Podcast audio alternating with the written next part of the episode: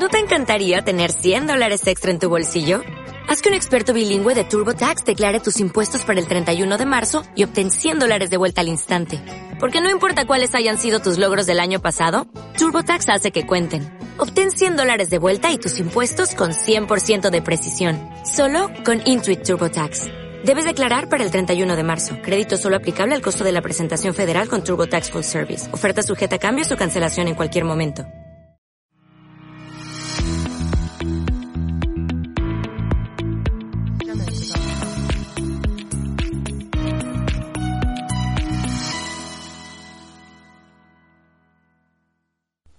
Hola, bienvenidos otro día más a Diario Activo en CLM Activa Radio, el programa donde comentaremos la actualidad y tendencias nacionales y regionales, acompañada de un poco de música para amenizaros el día, ya estáis escuchándonos desde casa, en el trabajo o en el coche. Yo soy Diana Ruiz y hoy os contaré las noticias más importantes aquí, en Diario Activo. Hoy es lunes 4 de julio, el Día Mundial del ebook o libro electrónico, que pretende reconocer la importancia del uso de los libros digitales se considera esta fecha, pues fue el 4 de julio de 1971 cuando Michael Hart, un estudiante de la Universidad de Illinois, con el fin de obtener el acceso al sistema informático de la universidad, quiso enviar información por correo a un grupo de amigos. Por ello, transcribió una copia de la Declaración de Independencia de los Estados Unidos, pero las limitaciones de la capacidad del sistema informático en cuanto al tamaño del texto y el número de contactos, no le fue posible enviar dicho documento debido a este impedimento, ideó un texto como un elemento independiente y descargable, siendo el inicio de lo que conocemos hoy en día como libro electrónico. Este lunes también se conmemora la Declaración de Independencia de 1776, cuando Estados Unidos proclamó su separación del Imperio Británico. El 4 de julio es la fiesta nacional por excelencia en Estados Unidos. Las calles del país se llenan de banderas estadounidenses para conmemorar un día especial, el Día de la Independencia. Para los ciudadanos estadounidenses, el día 4 de julio es muy importante, ya que en general tienen gran sentimiento de patria, y es un día de mucho orgullo para ellos. Muestra de su patriotismo es que tienen varias festividades anuales dedicadas a su país como el Día de los Caídos, el Día de los Veteranos, el Día del Presidente o el Día de la Bandera. Y en este sentido, hay pocos artistas que hayan sabido cantarle tan bien a su país como Frank Sinatra. En el año 1979 Frank Sinatra marcó un antes y un después en la música con su New York, New York, una canción histórica con la que se escribió un nuevo capítulo en la historia de la música. Sin duda, la canción más significativa de la Gran Manzana, con la que es imposible que no se te pongan los pelos de punta.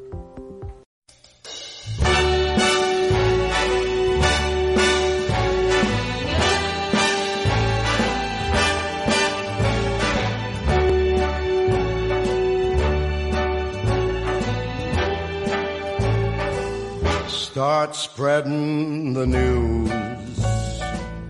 I'm leaving today. I want to be a part of it. New York, New York. These vagabond shoes are longing to stray right through the very heart of it. New York, New York. I want to wake up in a city that doesn't sleep and find I'm king of the hill, top of the heap. These little town blues are melting away. I'll make a brand new start of it in old New York. If I can make it there,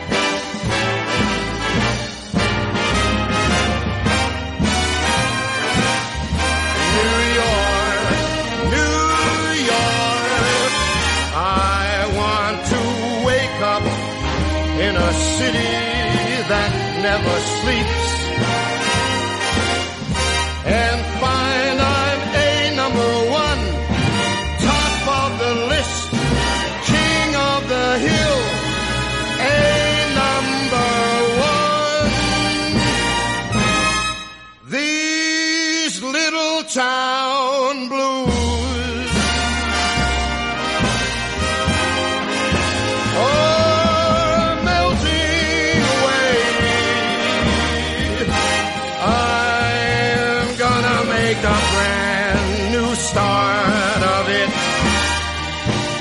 in old New York. And uh, if I can make it there, I'm gonna make it anywhere. It's up to you, New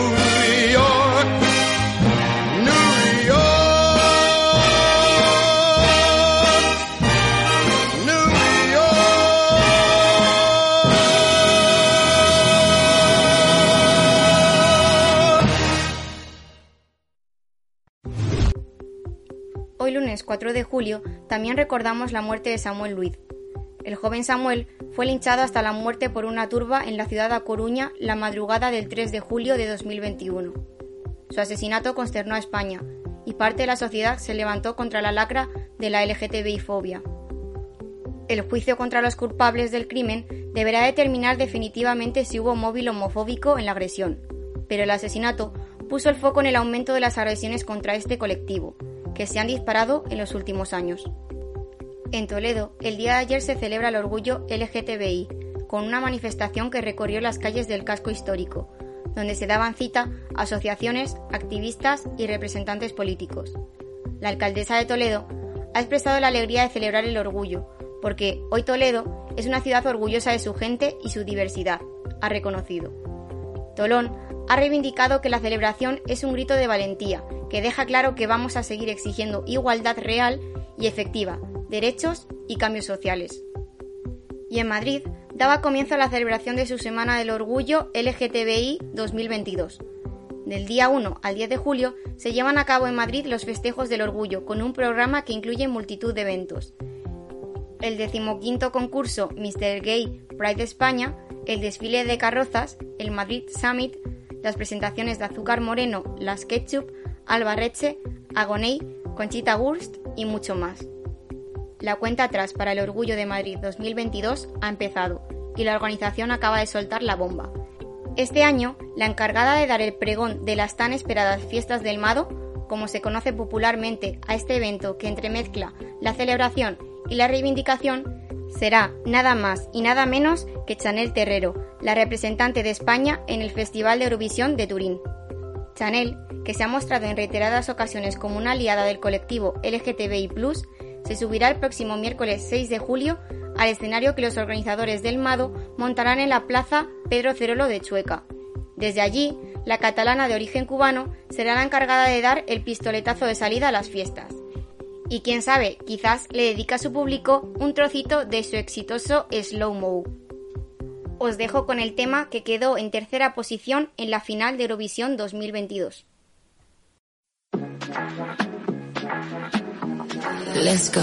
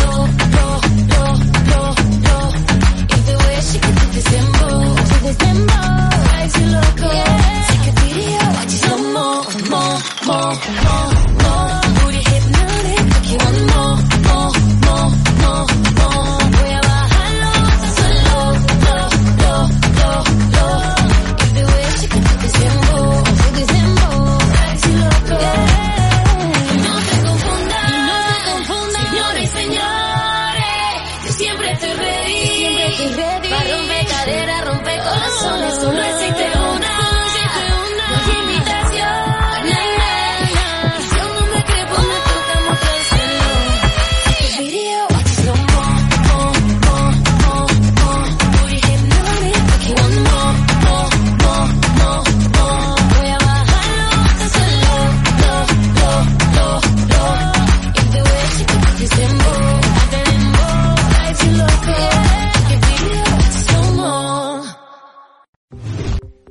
noticias del día nos encontramos con una gran bajada del paro en Castilla-La Mancha.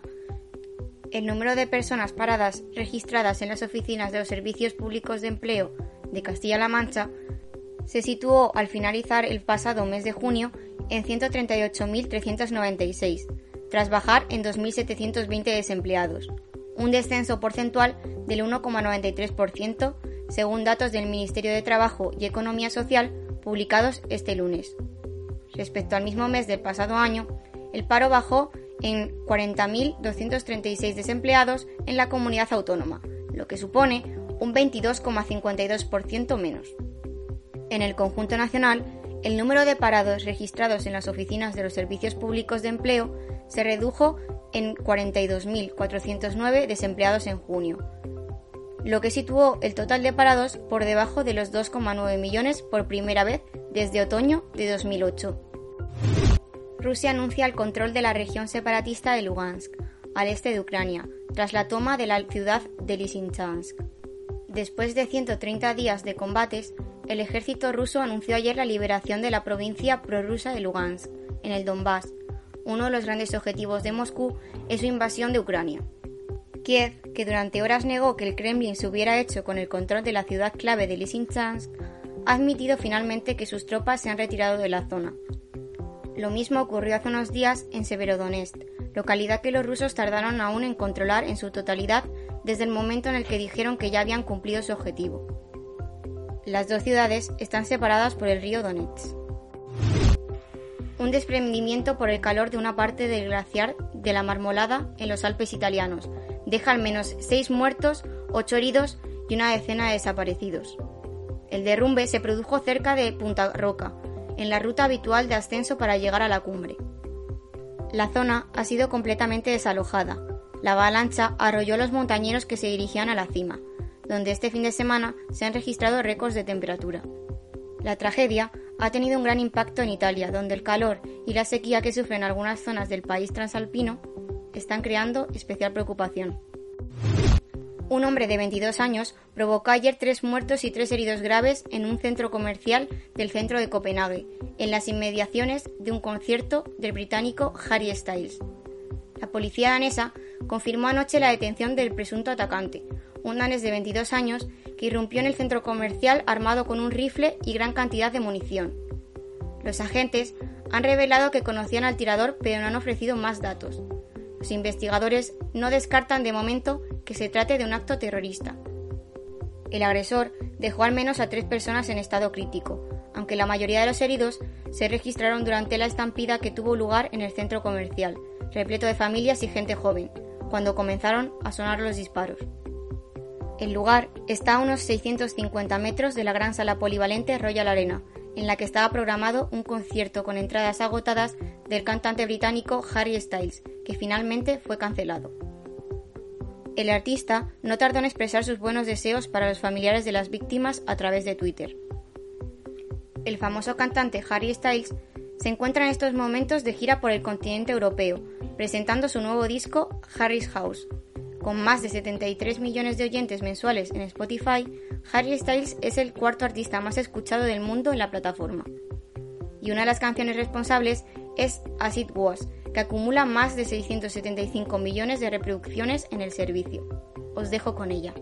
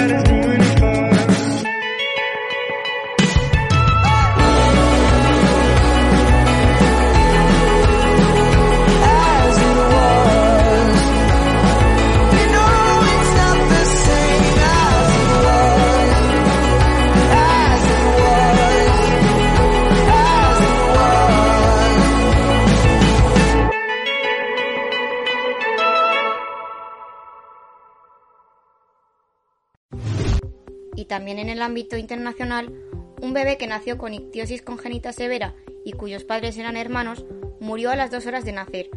Este trágico suceso ocurrió el pasado 4 de junio en Daslik, una localidad de Uzbekistán. El Ministerio Uzbeco de Salud informó sobre el problema de salud con el que nació el bebé, una ictiosis congénita severa, además de otros problemas que serían potencialmente mortales cuando su madre dio a luz con tan solo 35 semanas de embarazo. Los médicos intentaron salvar la vida del bebé, pero no pudo ser. El Ministerio de Salud explicó que en medicina está comprobado que en la mayoría de los casos los niños nacen con diversos defectos genéticos si se trata de un matrimonio de parientes cercanos, como es en este caso. De ahí que hayan pedido a los jóvenes que piensan casarse que se hagan un examen médico antes para evitar matrimonios entre familias. La ictiosis congénita es un trastorno hereditario que lo que provoca son picores en la piel seca y tiene una apariencia algo escamosa y áspera, además de una tonalidad de color rojo. Puede haber diferentes síntomas, entre los que se encuentran los desmayos, aunque esta enfermedad afecta a la piel mayoritariamente. Se trata de una enfermedad que suele detectarse porque las alteraciones de la piel son visibles. El tratamiento para este trastorno suele realizarse con cremas que provoquen que la piel se humedezca el presidente del Partido Popular de Castilla-La Mancha, Paco Núñez, ha insistido este sábado en que los agricultores y ganaderos de la región necesitan mucho más que palabras y que por tanto necesitan un apoyo real y un apoyo cierto para que la agricultura y la ganadería de nuestra tierra sea puntera y poder así modernizarse, innovar, exportar, ser más competitivos y mejorar sus explotaciones.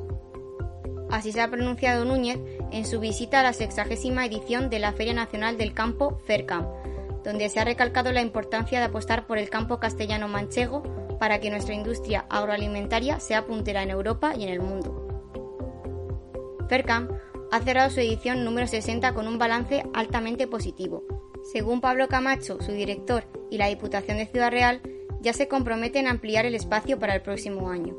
Manzanares ha recogido un total de 203 expositores, su récord, que han expuesto más de 30 millones de euros en mercancía. Castilla-La Mancha duplica en seis años las ayudas a proyectos para prevenir la trata con fines de explotación sexual. Se han subvencionado con 472.000 euros 41 proyectos en materia de sensibilización y prevención de una de las violencias más extremas que sufren mujeres y niñas impulsar la sensibilización y la prevención de la trata con fines de explotación sexual de mujeres y niñas son los objetivos de los 41 proyectos que a lo largo de esta legislatura han recibido ayudas del Gobierno de Castilla-La Mancha por un importe total de 472.000 euros, incluidos los 84.000 correspondientes a este 2022. Una línea de ayudas puesta en marcha en el año 2006 por el Ejecutivo Regional, que ha más que duplicado su presupuesto desde entonces, al entender que la sensibilización y la prevención son dos factores fundamentales en la lucha contra la trata con fines de explotación sexual, una de las violencias más extremas y graves que sufren mujeres y niñas.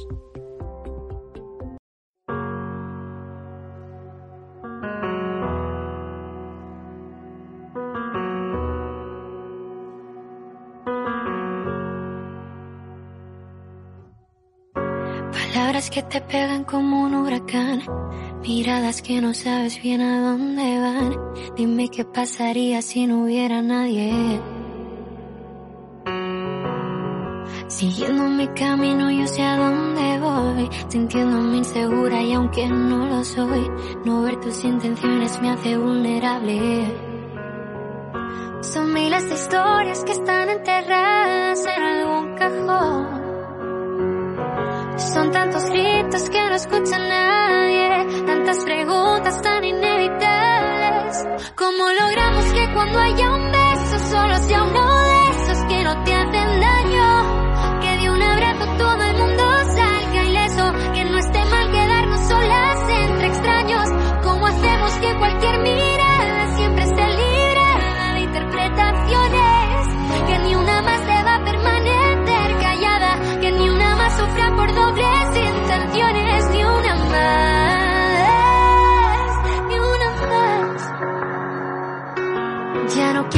pretender que es normal sentirse así, ya no volver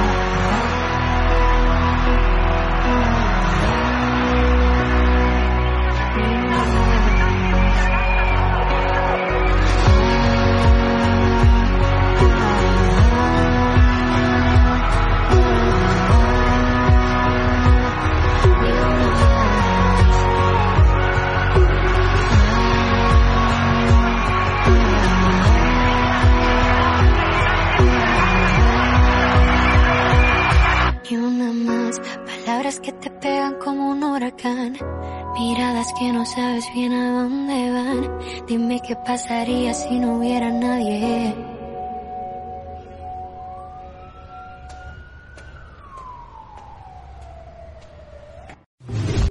una más, de la cantante catalana Aitana Ocaña. Calles más seguras para la mujer. Un pueblo de Toledo apuesta por las rutas con perspectiva de género. Con fondos del Pacto de Estado contra la Violencia de Género, el municipio toledano de Torrijos ha puesto en marcha varios recorridos en formato QR de mayor seguridad y accesibilidad.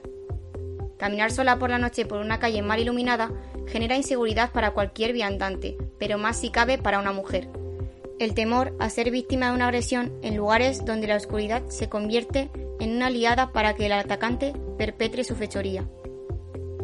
El diseño urbanístico juega un papel clave en estas situaciones y las ciudades y pueblos, en muchos casos, no han sido pensados de forma que el trazado trate de igual manera a hombres y a mujeres en la búsqueda de ese urbanismo más igualitario que haga que las calles sean espacios seguros para todos, entra la perspectiva de género.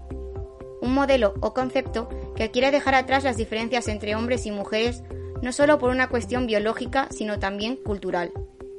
Algo en lo que el urbanismo tiene mucho margen de mejora, particularmente en lo referido a no interferir en el modo en que las mujeres llevan a cabo las labores cotidianas. Mayoritariamente, los desplazamientos cortos o más largos en pueblos y ciudades para atender cuidados y tareas más domésticas, a pie o en transporte público, recaen en las mujeres, cuya movilidad es diferente y requiere de una atención distinta y de modificaciones. Y en pleno julio, cambio de planes. La huelga en las compañías aéreas y el caos en los aeropuertos arruina el inicio de vacaciones a miles de turistas. Este primer fin de semana de la operación salida de vacaciones ha estado marcado por los paros del personal Ryanair e EasyJet, que se extenderán durante todo el mes de julio y que están causando cancelaciones y retrasos en cientos de vuelos. Los datos de reservas y la previsión de movimientos tanto de turistas nacionales como internacionales proyectan cifras similares a las que antes de la pandemia, pero el conflicto en los aeropuertos comienza a dibujar algunas sombras sobre el sector turístico, al que se suma el alza de los precios general y el de los combustibles en particular. Un sondeo que hoy publica El Mundo señala que casi un 43% de los encuestados admite ya haber modificado sus planes de verano a la vista de la subida de los precios. Por cierto, el Gobierno aprobará este martes, en reunión de Consejo de Ministros, una de sus medidas más contundentes y de mayor calado para combatir la precariedad laboral en la sanidad. Se trata de un Real Decreto Ley que no solo permitirá hacer fijos a más de 67.300 trabajadores de este sector, que ahora mismo tienen contratos temporales.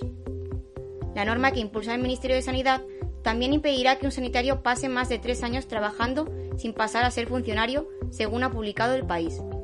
En la práctica, esto supone que el decreto también evitará que se acumulen bolsas de trabajadores en situación de precariedad de cara al futuro. El único supuesto en el que un trabajador sanitario podrá encadenar contratos temporales más allá de tres años serán algunos casos de sustitución. Esta nueva ley ha sido consensuada con las comunidades autónomas y los sindicatos, según el Ejecutivo. La ola invisible. Sanidad recomienda volver a usar la mascarilla en interiores ante el aumento de los contagios por COVID.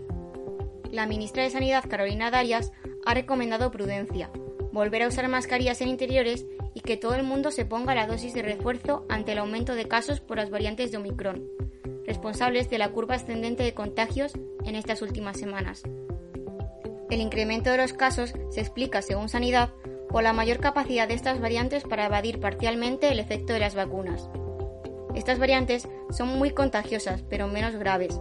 Lo que ocurre es que los datos de sanidad no muestran la dimensión real de la situación porque solo contabiliza los contagios de mayores de 60 años.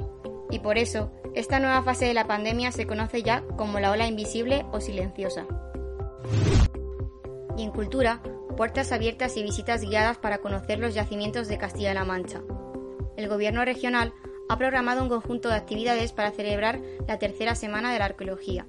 Con ello, se pretende abrir una ventana desde la que observar la vida diaria de los arqueólogos.